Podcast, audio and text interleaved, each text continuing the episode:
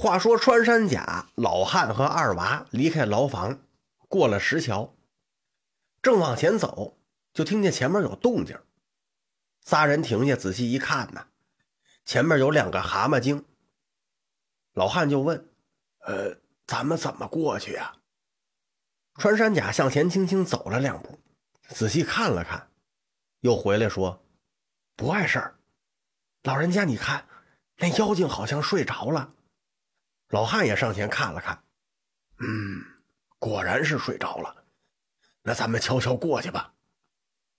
书中代言呐，那俩蛤蟆精在这值了一天班了，连个人影都没看着，早就困得不行了。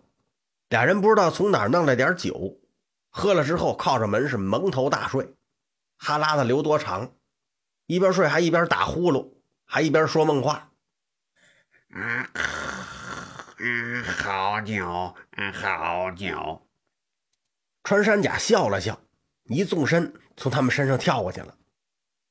老汉背着二娃，轻轻到妖怪边上，也往起一跳，结果没跳利落，往下落的时候啊。他那脚碰着其中一个蛤蟆精手里那钢叉把儿，当啷就一下，这蛤蟆精一下就惊醒了。哈，谁？给老汉吓得出了一脑门子汗，背着二娃赶紧跑了。还真不错，那蛤蟆精刚睁眼的时候啊，没往他们这边看，所以就没发现他。但是呢，他睡觉的时候手里那钢叉那尖儿啊，正好挨着另一个蛤蟆精的屁股。刚才老汉一碰这钢叉把儿，给他惊醒了。他一激灵，钢叉那尖儿啊，直接扎那蛤蟆精屁股上了。哎呦！那蛤蟆精捂着屁股就蹦起来了。我说你有病啊！你扎我屁股干嘛呀？说着，他抡拳就打。这位起床气还真大。那个蛤蟆精呢？没想到对方直接动手，没防备，这一拳咣就打脸上了。给打了个五眼青，这下也火了。哎呦，你有病啊！我又不是故意扎你的。说着也抡拳回击，噼里啪嚓，哎呦哎呦！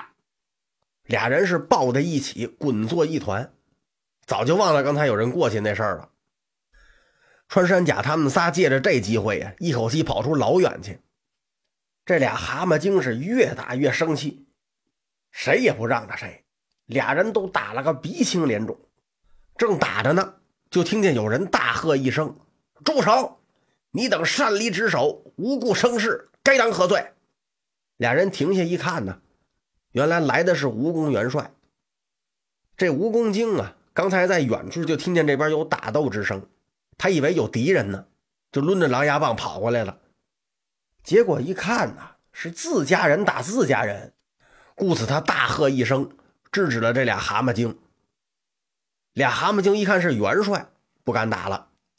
先惊醒那蛤蟆精就说：“啊，元帅，刚才有人从这儿过去了，我本欲追赶，不小心伤了他，这家伙就扯住我打作一团，顾此误事。”另一个一听，当然不承认呢。“你胡说，明明是你这家伙把我当敌人了，以致如此。”蜈蚣精一听啊，你们俩的事回头再说。先跟我去看看，是不是真的有人跑了？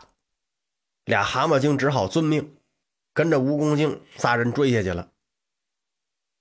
再说穿山甲他们仨人跑出去老远，老汉背上那二娃突然说话了：“爷爷，穿山甲，我听见后边有人追来了，而且还不是普通的小妖。”这二娃的顺风耳虽然遭害呀，但多少还有点神通。比一般人的耳朵还是强多了，所以他听见后边有人追上来了。穿山甲想了想，今天走一个算一个，我断后，你们快走。老汉一听，哎，你一人恐怕不是对手，老汉我拼了这条命与妖精战上三合。老人家不必如此，我已有办法退敌了。老头刚要问他什么办法。就见这穿山甲已经往回跑下去了。老汉一看，哎哎，这，哎，他叹了口气，一想啊，这是穿山甲的一片心呢。